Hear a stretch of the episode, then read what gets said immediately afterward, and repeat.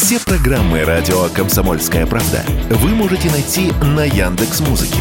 Ищите раздел вашей любимой передачи и подписывайтесь, чтобы не пропустить новый выпуск. Радио КП на Яндекс Музыке. Это удобно, просто и всегда интересно. Тактика Данюка. Никита Данюк и Владимир Варсобин подводят итоги недели и с оптимизмом смотрят в будущее. Здравствуйте, уважаемые слушатели радио «Комсомольская правда». Здравствуйте, уважаемые зрители, которые смотрят нас на YouTube. Это «Тактика Данюка» в студии Владимир Варсобин, Никита Данюк. Владимир, рад Доб- вас приветствовать. Добрый вечер. А, как обычно, по традиции подводим итоги уходящей недели и обсуждаем самые главные события, которые происходили в нашей стране в контексте экономики, внутренних процессов. Естественно, международная панорама у нас всегда львиную долю нашего эфира да, занимает. Да, вчера вечерок такой был, да?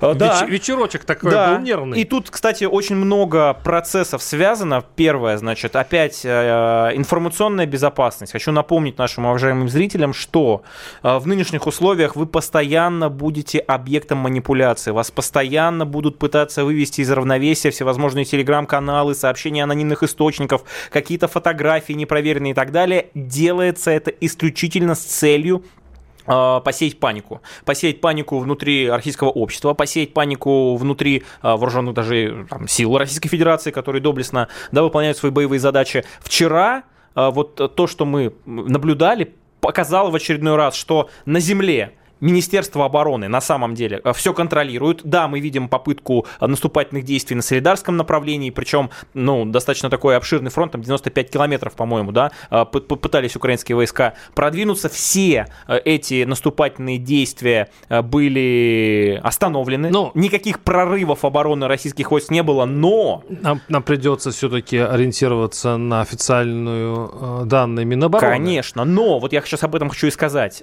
Военкоры наши, да, в том числе и э, наши уважаемые коллеги, э, которые там находятся, они ведь видят ситуацию в режиме реального времени, они очень быстро, оперативно э, свою информацию и свое видение, скажем так, отправляют в Телеграм, а люди и общество, не сильно вникая, что тот или иной очень уважаемый человек имел в виду, он, может быть, высказался там двухсмысленно как-то, да, не совсем точно обрисовал конкретную ситуацию, конкретную тенденцию. Из этого я просто вот хочу реакцию, Владимир, вам рассказать я вот, э, опять же, занимаюсь информационными э, технологиями, значительная часть общества, вы не поверите, начала хвататься за голову, идут на Белгород, говорят о том, что и на юге уже какие-то прорывы, уже катера подъезжают к Запорожской атомной электростанции. То есть человек неподготовленный, который так или иначе не научился заниматься так называемой информационной гигиеной, э, он очень э, такая, ну, знаете, себе лакомая, ну... да, лакомая добыча для наших врагов, не побоюсь этого слова. Я бы не драматизировал, на, на самом деле, эту историю. Э, даже если это была какая-то психологическая атака, но она, кроме этого нервотрепки небольшой, там, которая длилась пару часов, не дала ничего. Просто здесь, вот вы, вы правы, в чем вы правы, это вот очень хорошая фраза про информационную гигиену. Конечно. То есть здесь надо сравнивать источники. То есть надо всегда находиться среди всех источников и их анализировать. Никогда не будьте рабом одного информационного источника, потому что наверняка вас а там обманут. Потому что всегда надо слушать информацию и анализировать самостоятельно. Это тут еще важный момент, опять же, абсолютно справедливо. Проблема в том, что тот информационный пузырь, в котором каждый из нас существует, вот он удивительным образом, мы как бы сами вокруг себя его формируем, правильно? Потому что нас же никто не заставляет подписываться на Конечно. того или иного, э, не знаю, военкора, телеграм-канал, какой-то средство массовой информации. Но на самом деле многие наши шаги, они предопределены. Но я сейчас не буду про технологии говорить, просто еще раз хочу обратиться к нашим уважаемым зрителям. Будьте внимательны, не поддавайтесь на провокации, всегда ожидайте официальную позицию, ну, в данном случае Министерства обороны. Видим, все мы живем последние месяцы в условиях так называемого украинского контрнаступления, и когда, когда какое-то движение на разных участках фронта, да, такого протяженного больше тысячи километров возникает, может создаться впечатление, что вот оно, началось. И э, честно, я вот глубоко убежден, что в скором времени нас ждет настоящее контрнаступление, и э, к нему, безусловно, будут готовы наши ребята, э, но и российское общество должно быть к нему готово, потому что все переживают, э, все, естественно, внимательно будут следить за тем, как происходит ситуация, но для того, чтобы Наши парни блестяще выполняли свою работу. Нам нужно здесь, внутри, в тылу, сохранять э, холодную голову, разум, не поддаваться на провокации и, ну, на самом деле, э, всегда дожидаться официальных позиций. Вы так, наверное, правильно говорите. Есть резон, просто есть такая хорошая шутка, что когда человеку все время говорят «успокойтесь», это никогда никто в истории не успокаивался при слове, успоко... при слове «успокойтесь». Ну да, там, Поэтому не, не, можем, не думая о розовом мы, слоне, мы да, долго, значит, убаюкивать нашего слушателя. Нет, э, спокойствие это не придаст. Да? Ладно, двигаемся дальше. Да, что у нас еще на повестке? У нас э, секретарь э, Совета национальной безопасности Украины Данилов говорит о том, что Киев хочет уже к зиме закончить этот конфликт, причем контрнаступлений может быть несколько. Об этом он заявил в интервью изданию «Репорт». А, смотрите, тут очень важный момент а, уже сейчас есть нарратив такой, э, огромная информационная кампания на Западе, где в очень авторитетных источниках, э, изданиях по типу York Times, Wall Street Journal, Washington Post и так далее – аккуратненько выходят статьи по поводу ожидания этого контрнаступления Украины. И если раньше, несколько месяцев назад, вот то, что я заметил, Владимир, можете меня поправить, если я не прав, а, там не было вообще никаких э, критических сценариев, негативных. В целом, вот есть поставка вооружений, Запад накачивает Украину, э, получится это контрнаступление, то сейчас, видимо, вот в преддверии того самого исполнения этого плана все больше, знаете, создается нескольких реальностей информационных.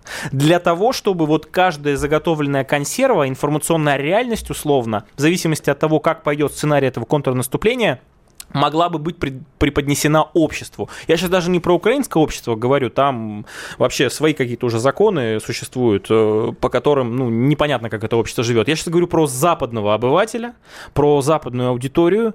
И ну вот вы заметили же, что очень стало часто появляться критических замечаний по поводу Зеленского, по поводу готовности украинской армии, по поводу того, что вот мы вам вроде бы все предоставили, никаких результатов а вы еще кажется, не, все, даете. Обе стороны, все стороны себе стелют э, соломку. То есть, в принципе, э, вот э, уже и Зеленский, и очень многие на Западе говорят, что слишком ожидания от контрнаступа слишком преувеличены.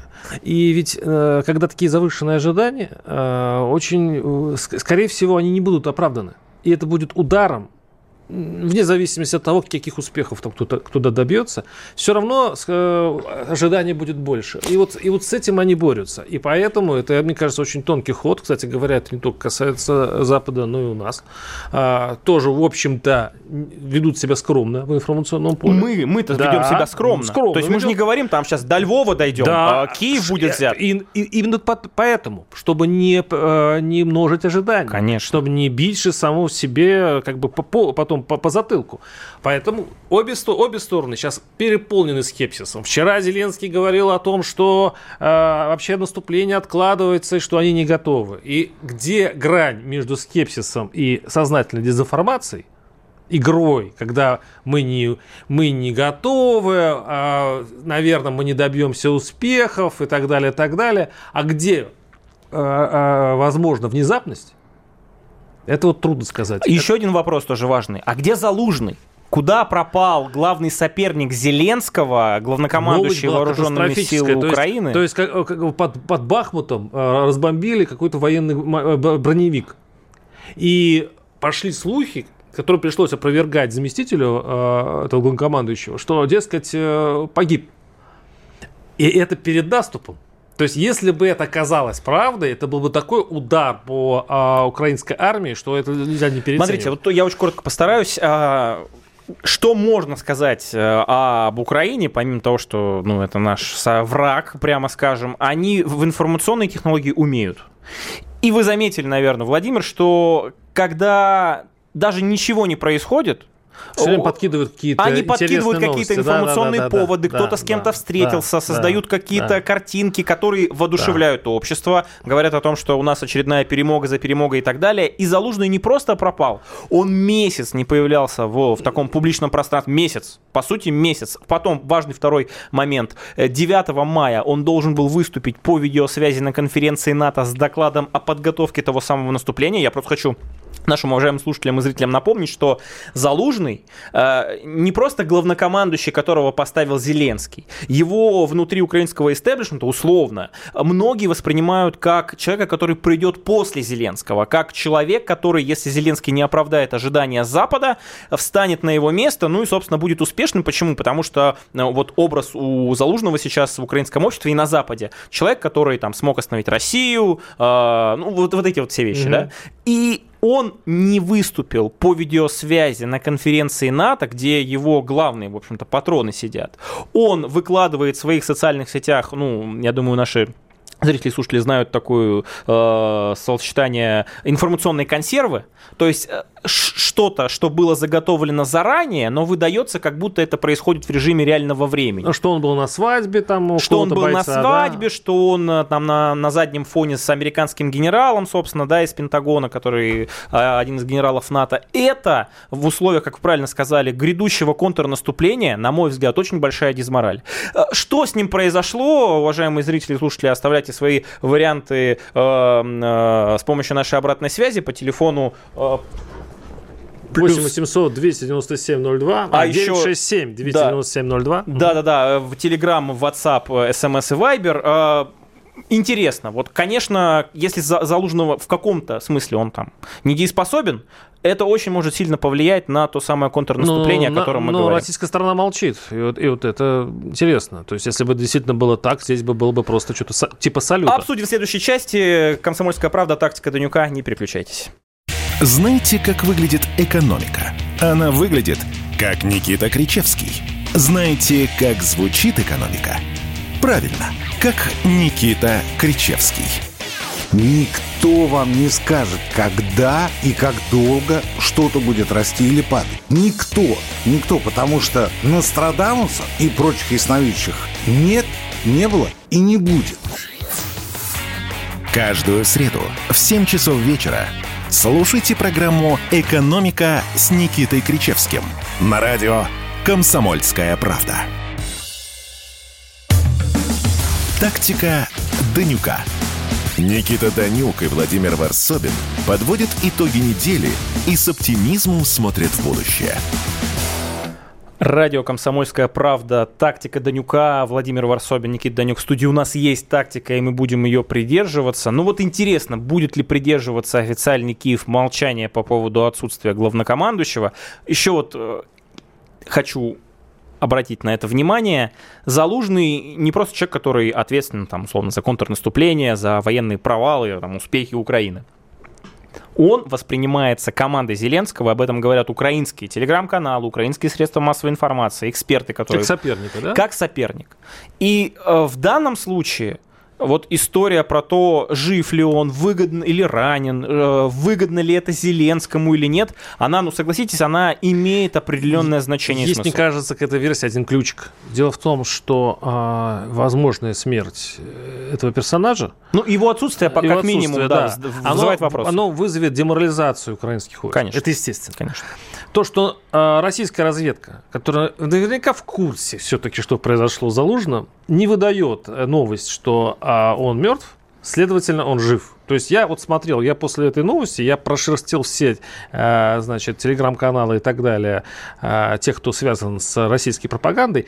Нет, вот просто все молчат. Да, конечно. Все молчат. Ну, Никто не подтверждает и Объясню так далее. почему. почему. Потому что даже предположение о Тоже том, деморализует что украинскую сторону? Оно очень сильно будет, если оно будет опровергнуто, есть же такая вероятность. Да? Если, если ты плодишь условный какой-то миф, да, живого, пузырь да. информационный, его предъявят живым, это в обратную сторону может очень, быть, очень может, значительная дизмораль. Может. Вот по поводу в целом э, высших лиц, да, хочется поговорить. Э, мы постоянно говорим о том, что возможен сценарий, при котором конфликт на Украине э, будет еще более ожесточенным, еще больше будет эскалация, об этом говорит и Запад, кстати, который, с одной стороны, тестирует реакцию России, поставляет все новые и новые виды вооружений, мы об этом еще поговорим и так далее, но всегда пытается э, так называемых супер-мега-ястребов войны остановить, сказать о том, что вы что, хотите действительно там ядерный конфликт с, с Россией, с державой, с мощнейшим военным потенциалом, но на уровне риторики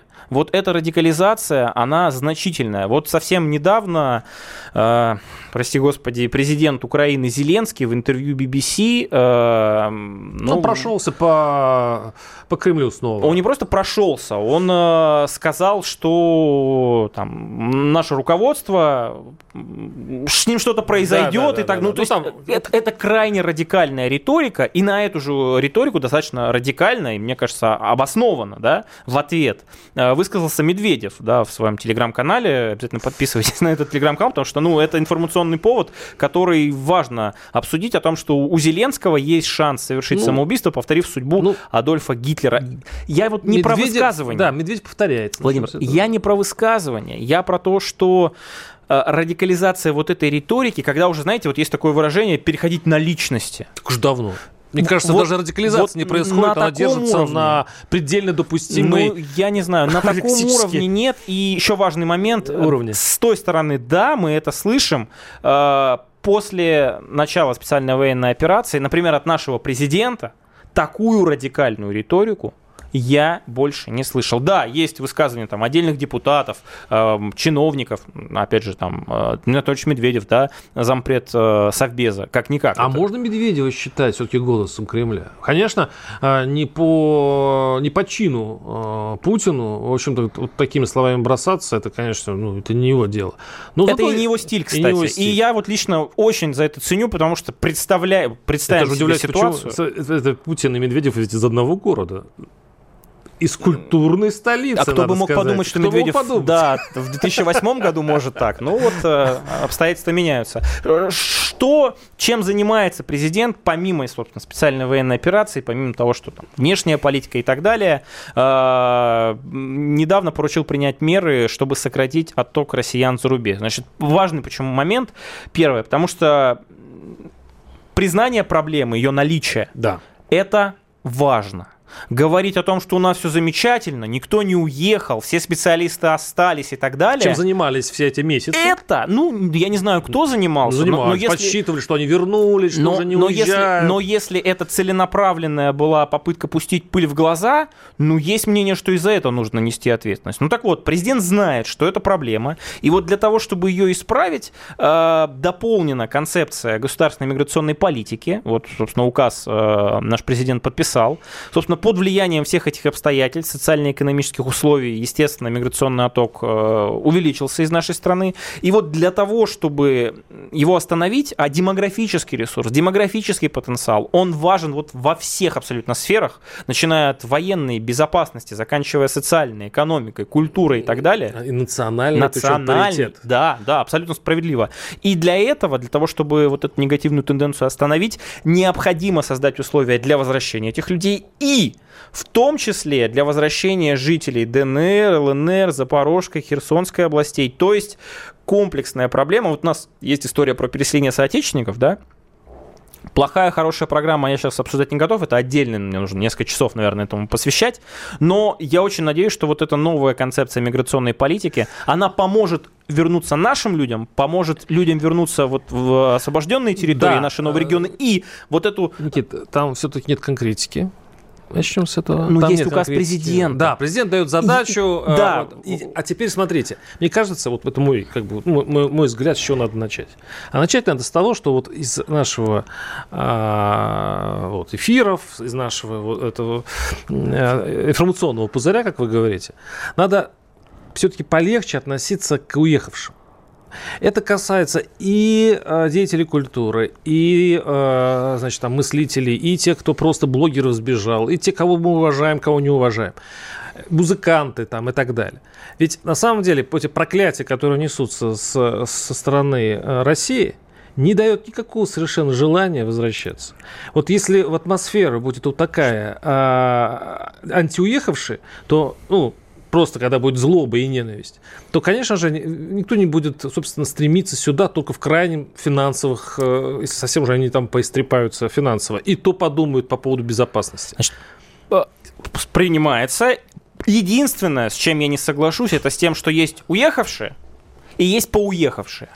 Вот поуехавшие – это те, кто не просто покинул территорию нашей страны, да, причины могут быть разные, я сейчас, опять же, не хочу ни на кого ярлыки навешивать, но если ты уехал, и целенаправленно занимаешься дискредитацией государства, армии, если ты активный э, сторонник условной Нет, спок... русофобии, Нет, то есть говоришь, мне стыдно там за русских а... и так далее, этим людям здесь не место. Нет, смотрите, Это важно. Надо, а если относиться к, к этому поспокойнее? Если все-таки на, э, э, договориться, что это дискуссия, это дискуссия, а о том, куда идти России. Если вы будете своим оппонентам, ну, те, которые не согласны с тем, что происходит, сразу навешивать ярлыки, что вы... По сути, что предлагается им? Вы, ребята, или молчите, или говорите то, что э, государственную точку зрения. Но они же думают сейчас по-другому. А здесь нельзя заставить. Здесь нужно просто убедить. В конце концов, э, уехали люди, э, скажем так, интеллектуального склада, те, кто называют мозгами э, наш, нашей страны. Это, Значит, это мозги, мозги-то сбежали, Владимир, как смотрите, всегда у нас вот... бывает в таких случаях. А с мозгами надо разговаривать, а не пугать их. Значит, первое. Многие мозги остались, уехали в том числе и безмозглые негодяи и предатели. Ну вот. вот смотрите, вы... Ну, кто вернется Нет, после это... ваших слов? Ну, объясняю. Я очень надеюсь, что не вернутся те, кто, например, я вот внимательно, опять же, информационное пространство мониторю. Э, недавняя история с покушением террористическим актом в отношении Захара Прилепина. Там, если взять вот э, опять же, я не говорю, что все это делают, все, кто уехали. Нет, я говорю про отдельную категорию людей, которые я называю поуехавшие, которые признали, что да, Прилепин законная цель и вообще теракты на территории России. Это в принципе норм. А, третье, конечно, это сделали вообще сами российские спецслужбы, потому что Прилепин такой пятый, десятый и так далее.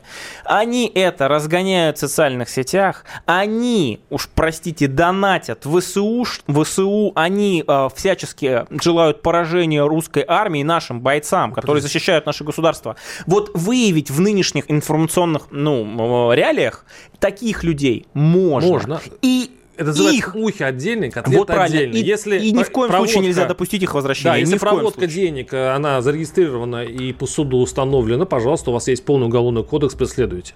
Но а, то, что сейчас происходит... А, вот помните, когда приехала Пугачева, и а, Песков поцеловал руку? Да.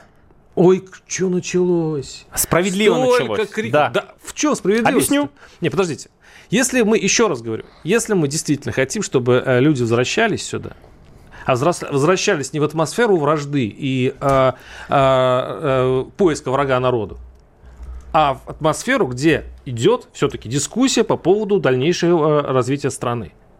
Угу.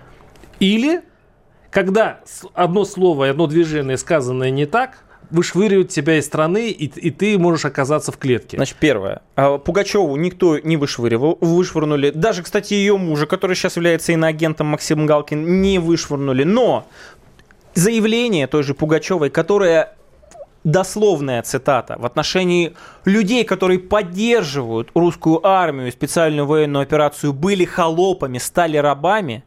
И несмотря на ее заслуги, которые никто не отменяет, когда ну, условно государственное какое-то лицо, неважно, и это, ну, раз... и это в условиях военных действий, это то самое предательство ребят, которые а, на ну, фронте. Ну, ну все, предательство. Да. Ну, а кто? Тогда а, нет а, смысла. А, стоп, а их интересы кто защитит здесь в тылу? Как они будут себя чувствовать, если будут понимать, что настоящие предатели пожимаемы, Нет, уважаемы Никита, и всегда желанны на территории нашей страны? России из-за рубежа будет с, с помощью узбеков, киргизов. Нет, нет, и... нет. Обсудим. Тактика Данюка, Комсомольская правда, не переключайтесь. Они видят, что происходит, знают, как на это реагировать и готовы рассказать вам, что будет. Начинайте день в правильной компании. С понедельника по пятницу в 8 утра по московскому времени слушайте программу Игоря Виттеля и Ивана Панкина «Что будет?». Честный взгляд на происходящее вокруг. Тактика Данюка. Никита Данюк и Владимир Варсобин подводят итоги недели и с оптимизмом смотрят в будущее. Радио «Комсомольская правда», Владимир Варсобин, Никита Данюк. Тактика Данюка у нас есть тактика, и мы будем ее придерживаться. Знаете еще, кто придерживается своей тактики, э, Владимир? А, Министерство иностранных дел Российской Федерации, когда возникают э, сложности с зерновой сделкой. Вот сейчас до сих пор решение о продлении и этой зерновой Вы без сделки... иронии это говорите? Э, да. Ну, объясню. Я сейчас, я сейчас объясню свою позицию. Это очень интересный разговор, да. Да, вот, кстати, конечно, зерновая сделка – это притча во языцах. Почему? потому что это тема, а, с помощью которой очень любят спекулировать та сторона, как бы показывая условно там нашу слабость, зерновая сделка не выполняется, а мы в очередной раз ее продлеваем, да, да вот обычно негодуя и так далее. Давайте попытаемся с холодной головой э, разобраться. Вот меня очень часто попрекаете, не попрекаете, а в целом так ну, подчеркиваете, что я там эмоционально что-то пытаюсь сделать. Мне кажется, одно другому не мешает. И анализ, и эмоции. Так вот, сейчас про анализ. Зерновая сделка, э, ее суть заключается в том, что мы позволяем использовать черноморские порты Украины, например, в той же самой ну, Одесской области, да, в Одессе в первую очередь, для вывоза зерна через те самые коридоры, которые будут с точки зрения безопасности, ну, скажем так, будут позволять эм, э, суда отправлять, принимать и так далее.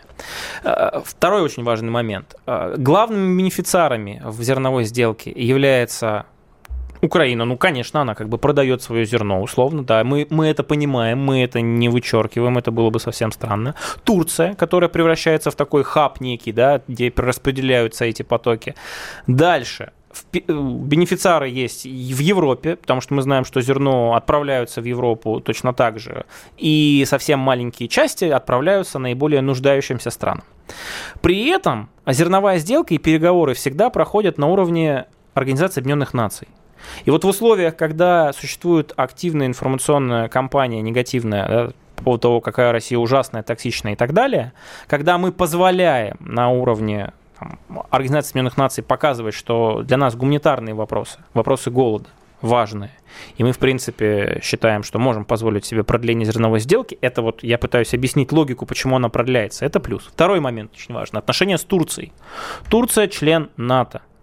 Турция сейчас, э, несмотря на какие-то а, ну, понятные шаги, а они там поставляют те же Байрактары на Украину, а, заявляют о том, Броневики. что Крым это Украина и так далее, она не в полной мере солидаризируется с украинским режимом и могла бы, как мне кажется, если бы была другая политическая ситуация в Турции, конфигурация внутренняя, стать настоящим врагом России.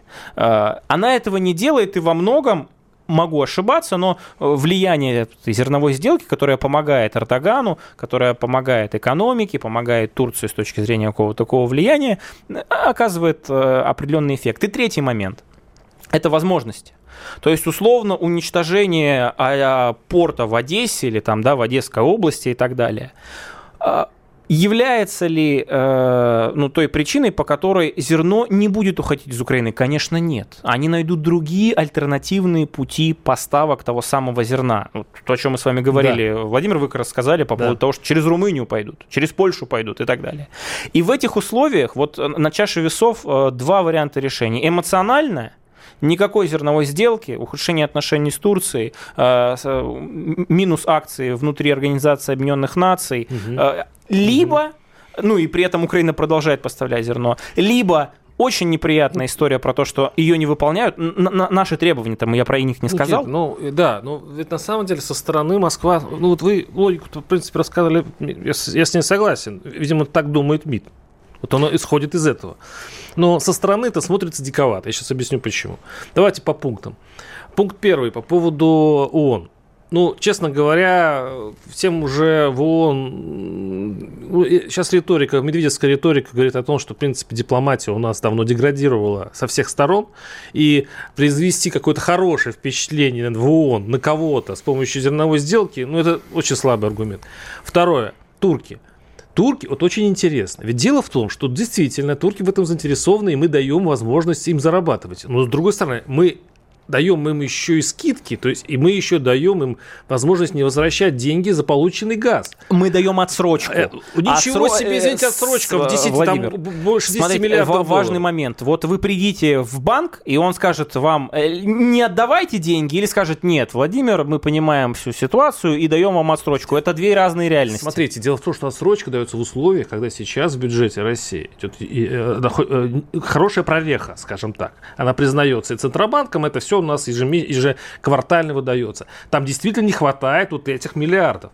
И это вот еще второе. Третье. Вы говорите, ну, в конце концов, они пойдут э, там по, по, по, по Румынии, Румынии там, да. и, и так далее. Да.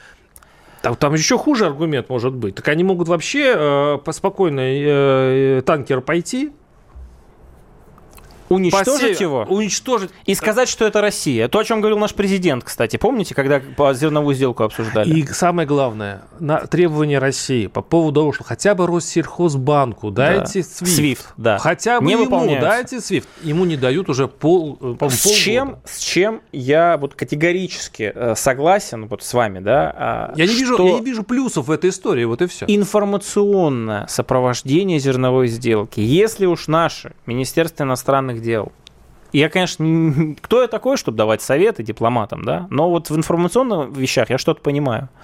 Если ты уж говоришь, не выполняются условия, э, раз за разом не выполняются, Россия сильная страна, она не допустит возобновления сделки, а потом раз мы все-таки в очередной раз жест доброй воли, еще что-то. Вот это неправильно. Либо вообще не говори, почему ты продлеваешь или там почему ты негодуешь, почему ты пытаешься э, свои, э, свою позицию отстоять. Либо ну, э, не продлевай. Я боюсь, что здесь лучший зол выбирается, потому что э, вот я соглашусь с вами, что все-таки э, Россия через эти переговоры влияет на э, Запад и влияет на ту сторону приходится каждые два месяца садиться за стол переговоров с Москвой и каким-то образом э, ну, пытаться продвинуть эту сделку дальше, и все равно это рычаг воздействия. Но он уже становится все более и более ржавым. Вот правильно. Когда он начинает играть, вот мы же говорили о условном, гипотетическом хорошем влиянии да, на внешние обстоятельства, но когда он начинает играть в минус для российского общества, да, российской аудитории, которая не понимает этой логики. Ну, такой, Нам... хохото... да. такой хохоток, он э, кухонный, ну, он идет ну, после не каждого, хохоток, Владимир, уже после не каждого хохоток. заключения договора все так, О, уже, Господи, уже, да. ну, для кого-то хохоток, а у кого-то жесткое негодование. Подождите, вы тут говорите, что не выполняются условия. Э, мы говорим о том, что у нас э, наш потенциал весь еще не задействован, военный, да, в специальная военная операция. Об этом, кстати, Песков говорил, что у нас не война, а специальная военная операция. Именно поэтому многие вещи делаются так, как они делаются, в контексте, ну, того, что на 100% военный потенциал не используется, да, э, потому что отношение там, к Украине, даже несмотря на вот это все информационное пространство, оно не к стране, с которой мы ведем войну. Угу.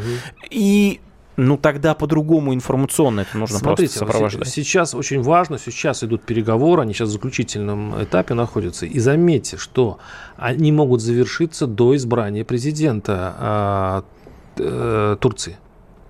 И может случиться так, что Россия подпишет, а в Турции сменится президент.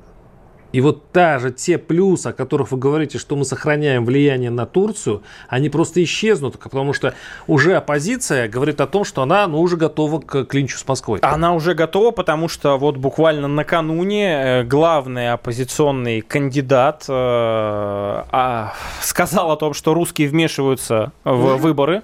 Американская То... такая черта, да. Э, абсолютно. Ну, кстати, вот откровенный проамериканский кандидат. Слушайте, Эрдоган непростой, сложный и так далее, но если говорить, а вот есть же выражение, из двух зол, кстати, да. да, то э, это точно про американский 100%. Есть стиль, стиль американский. Сразу обвинить Москву в том, что они вмешиваются в выборы. Ну, да. просто калька, калька с э, историей с пятилетней давности. Вот. Э, и это говорит, ну, опять же, посмотрим, как это будет в реальной политике выражаться, но сценарий, при котором этот позиционный кандидат побеждает, вот это его заявление в Твиттере на турецком и на русском языке, э, по сути, он сжег мосты не получится. Зачем вот подписывать сделку до выборов президента? Вот, вот самое важное. А для вот, того, чтобы вот... Эрдоган победил. Для того, чтобы он использовал это в качестве хоть какого-то козыря. Вы думаете, избирателям Турции важна эта сделка? А я считаю, что для избирателей Турции нормальные отношения с Россией, понимание того, что с Россией можно договариваться, тире выгодно э, зарабатывать. Э, Россия так или иначе развивает, не знаю, например, энергетическую отрасль Турции, опять же, э, атомную. А я напомню, что благодаря там поставок, поставкам нашего газа, да, условно, и так далее, Турция вообще может стать важным энергетическим хабом для всей Европы. И вот для многих турков, которые не под американским влиянием, нормальные отношения с России, они очень важны. А то, что второй кандидат заявляет о вмешательстве, вы правы абсолютно, эта история супер-мега, она не только, кстати, американская, уже и в Европе 500 раз нас обвиняли, что и на выборах в Каталонии там мы участвовали, ну, мы помним, да, все эти истории. Она показывает, что ничего хорошего в российско-турецких отношениях в случае его Я победы... Я бы не торопился со Точ... сделкой. Вот точно не, не, не надо будет. торопиться. А, я вообще выступаю против сделки, но в условиях, когда все варианты, как мы с вами обсудили, вот мы же не знаем всю информацию, но тем не менее, вот из того, что мы обсуждали, все варианты плохие, лучше действовать с холодным расчетом. И если есть пока вот этот плюс в продлении, хоть какой-то, на миллиметр, на миллиграмм и так далее, давайте Представляю, с какой улыбкой слушает нас какой-то чиновник из МИДа. А, вот. Хотя, опять же, как обычный человек, как простой человек, который не пытается да. там встать на ту сторону, у меня не просто негодование, у меня иногда злость бывает. Это вот и красные линии то же самое. Пожалуйста, МИД, поменяйте свою риторику. Э, совет от э, программы «Тактика Данюка» на радио «Комсомольская правда» очень скромный от Никиты Данюка, может быть, Владимир присоединится. Не переключайтесь.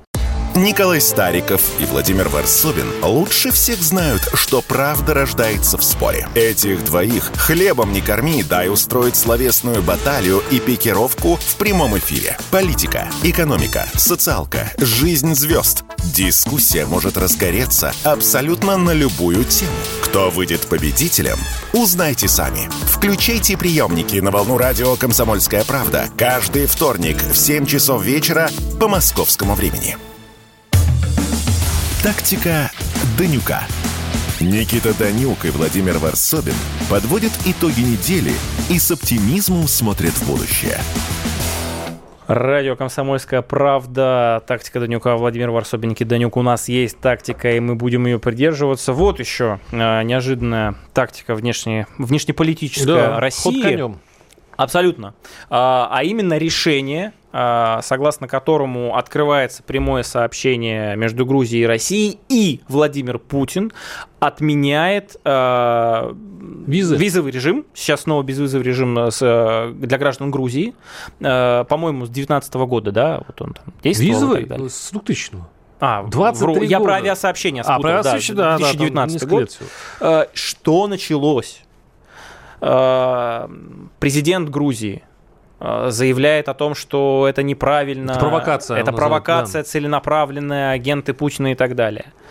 Вашингтон заявляет, если действительно начнут летать самолеты между Тбилиси и Москвой, он введет санкции в отношении Грузии. Э, Владимир, вы как специалист, я много раз говорил, что по региону там Кавказа, mm-hmm. за Кавказе небольшой знаток. Почему, как вы считаете, почему это решение было принято нашей стороной, и как ее там, в Грузии, восприняли, ну, не откровенные русофобы, да, а эм, те люди, которые поддерживают правительство, которое, грузинское правительство, с этим решением согласилось. Я хочу сказать, что запоздалое решение нужно было давно принять, э, имея в виду э, э, отмену виз. Ведь выросло в Грузии целое поколение молодых людей, которые не знают русского, очень плохо говорят по-русски. Они, для них открыты двери на Запад, у них без виз Европа, поэтому они туда... Если бы в свое, в свое время вообще бы, да они не закрывали бы даже эти визы, пусть, пусть грузины ездили бы учились, а, изучали русскую культуру, заводили бы знакомства, и влияние бы Москвы на много раз усилилось бы в Тбилиси.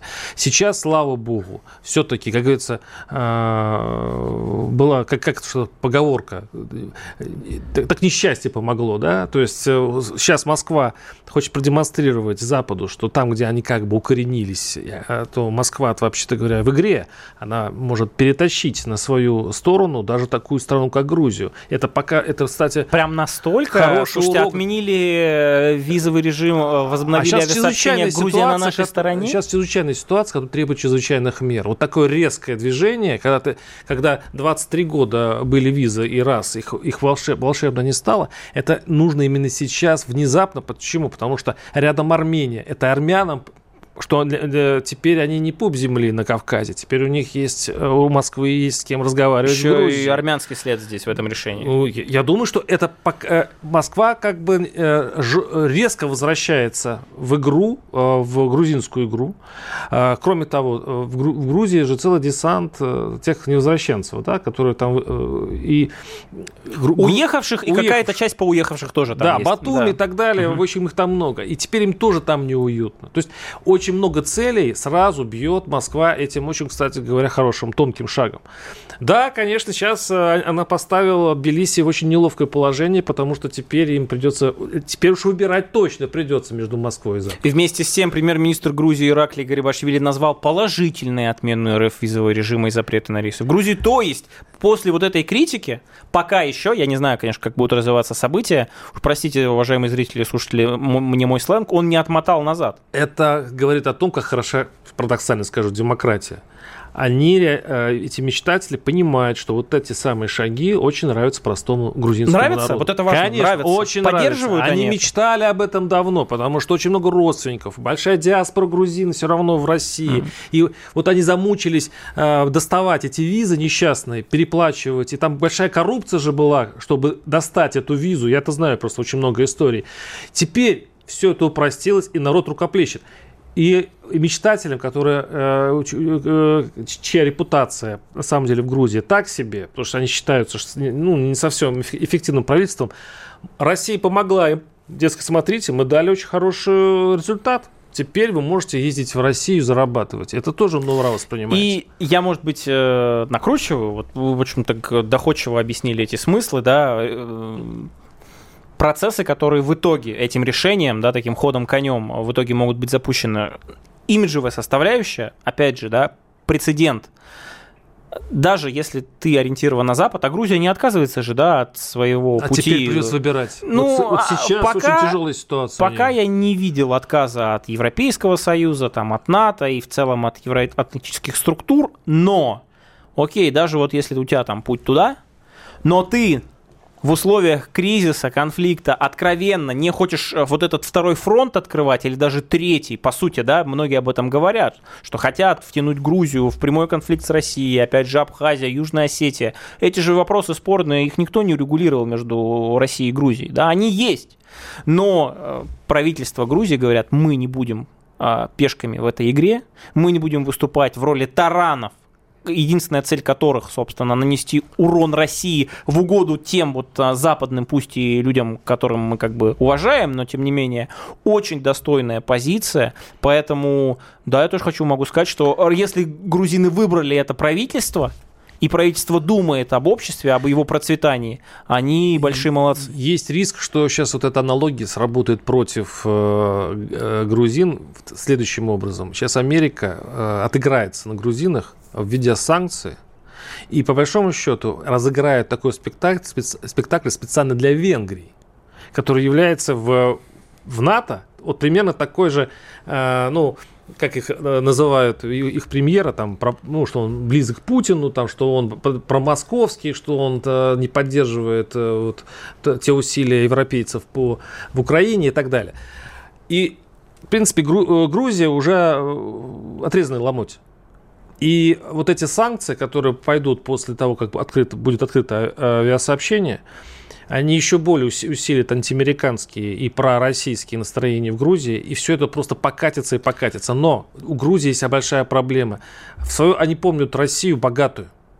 Они э, тогда получили возможность торговать своим бином и получили большой доход тогда. И сейчас они, видимо, надеются, что Россия мало того, что им поможет финансово, она еще будет решать вопросы с Южной Осетией и Абхазией. И вот эти надежды могут очень сильно Я не оправдаться случае, и ударить их по лбу. В любом случае приветствую это решение нашего президента и очень надеюсь, что получится наладить вот этот конструктив э, с Грузией, хотя там 2003 года, как мы знаем, все очень непросто. В любом случае русофобия стоит дорого. Русофобия всегда стоит дорого тем странам, которые еще совсем недавно были с нами в одной большой общей семье под названием Советский Союз. Но Русофобия должна стоить дорого и другим внутри нашей страны, и тем, кто уехал и пытаются эту ну, русофобию я скажу, продвигать. Что ам- я... Американофобия тоже стоит недешево. Ну, но, но вот эта цена за эту русофобию, она должна быть в конкретных выражениях. Почему я, собственно, об этом заговорил? Дело в том, что в Минюсте поддержали идею закрепить э, в законе ответственность за русофобию. Э, там, заместитель министра юстиции Андрей Логинов, выступая на сессии «Русофобия. Нацизм 21 века», э, заявил о том, что да, в российском законодательстве нужно закрепить это понятие, формирование механизмов вот этих русофобских предупреждений распространения информации враждебной к России и установление ответственности ответственности за русофобскую деятельность. Мне, вот у нас же есть понятие, э, осуждаемое всем миром под названием антисемитизм. Ну, здоровыми людьми, да, так или иначе. А подождите, а почему антисемитизм это плохо, а русофобия это неплохо? Когда откровенно говорят, ты русский, значит, ты не имеешь права такое-то, такое-то, и вообще тебя можно уничтожать. По последнюю историю с Шендеровичем видели же? Ну, вы, я понимаю, сейчас э, сели да на, даже с Шендеровичем. На, на конька. Не, это не любимый конек. Это даже с Шендеровичем работает, который откровенный враг нашей страны и русских людей. Так подождите, если наше государство отстаивая ценности нашего общества, да, нашей истории, традиционных Вы ценностей. закон, который, ну, который будет наказывать людей, когда э, кто-то За заподозрит, заподозрит в русофобии. Русофобия – это вообще нужно определить, что это да, такое. А, подожди, а, а можно определить, кто такой антисемит? А можно определить человека, который э, отрицает, например, э, геноцид евреев, да, Холокост, и за это в огромном количестве стран Европы есть уголовная ответственность. Никита, что такое русофобия? У, Скажите, у меня, у меня вы вопрос. скажите, что такое русофобия? Например, призывы убивать русских людей людей по этническому признаку именно русских, им, ну, а, которые не, не, не обязательно, не обязательно по, по определению ну, нации, например, политической нации. Вот сейчас эта русофобия, она играет новым э, цветом вообще что, по всей что Европе. политическая нация, простите? Нет, ну вот есть такое? русская, да, вот я, например, русский человек, да, да, а есть русский как политическая нация обширная, условно, например, там татарин, да, условно, или мордвин, там на Западе, он все равно русский, там не будут разбираться. Ну. И когда вот по этому принципу говорят, нет, он недостоин, ему отказать в правах и прочее, и прочее, еще и поддерживают это в информационном пространстве, это должно караться. Это должно караться. Вот и все. Кстати, я забыл сказать, что Шендрович, иностранный агент, э, признанный Знаете, я, когда а, наши э, депутаты, наши, наши скажем, элита придумывают, торопясь, а, опережая друг друга, разнообразные законы, что-нибудь снова что-нибудь запретить и так далее, я вспоминаю, э, по-моему, древние римляне это говорили древние философы, я не знаю, кто конкретно, но фраза прекрасная. Она говорит, чем ближе закат империи, тем безумнее ее законы. Не вот надо всегда, надо, вс- надо всегда э, э, э, подозревать, надо всегда э, все-таки думать о том, чего мы такое сейчас опять же, от истерики, собственно, от того, чтобы понравиться там кому-то еще наверху. И когда мало дел, а много законопроектов, кому наверху? Может быть, наконец-то начинаем делом заниматься. Смотрите, я просто, у нас вы 20 секунд осталось, Владимир. Очеред... Сначала, сначала найдем закон. А, научное, фундаментальное обоснование русофобии, а потом, дай бог, как надеюсь, вам это следующая поможет? тема, это поможет созданию российской государственной идеологии, которую, наконец-то, признали на высоком уровне, нам необходимо. Это была «Тактика Данюка». Владимир Варсобин, Никита Данюк, «Комсомольская правда». Вернемся через неделю. Оставайтесь с нами. «Тактика Данюка». Никита Данюк и Владимир Варсобин подводят итоги недели и с оптимизмом смотрят в будущее.